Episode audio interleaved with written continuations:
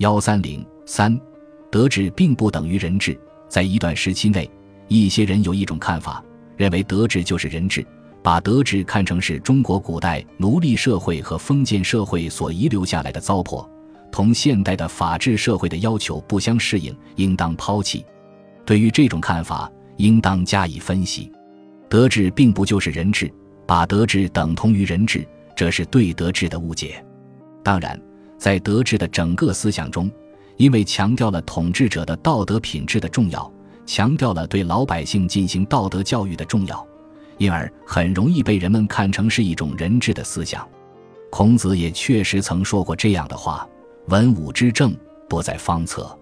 其人存，则其政举；其人亡，则其政息。人道敏政，地道敏术。夫正也者，仆鲁也。故为政在人。”取人以身，修身以道，修道以仁。《礼记·中庸》，这就是说，周文王、周武王治理国家的办法都已记载在典籍里。有贤人在位，这种办法就能实行；贤人不在位，这种办法就不能实行。治人的办法就是要努力搞好政事；经营土地的办法就是要努力搞好种植；治理国家就应当像细腰封对待明灵那样。所以，要治理国家，在于得到贤人。要得到贤人，君主就要修养好自身。要修养好自身，就要实行道；要使道修明，就要靠人。在这里，孔子所主要强调的是，治理国家最重要的是要得到有道德的贤人。而要想得到有道德的贤人，国君就应当修养好自己的品德。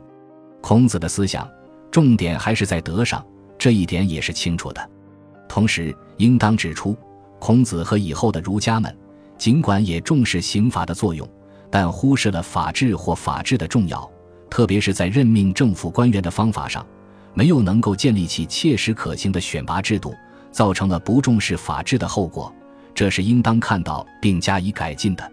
总之，在儒家的德治思想中，有人治的因素，也有强调道德品质和道德教育的重要思想，因此。我们不应该把德治就当作是人治，更不应该在批评儒家的人治思想时，把儒家德治思想中的合理的思想也统统否定了。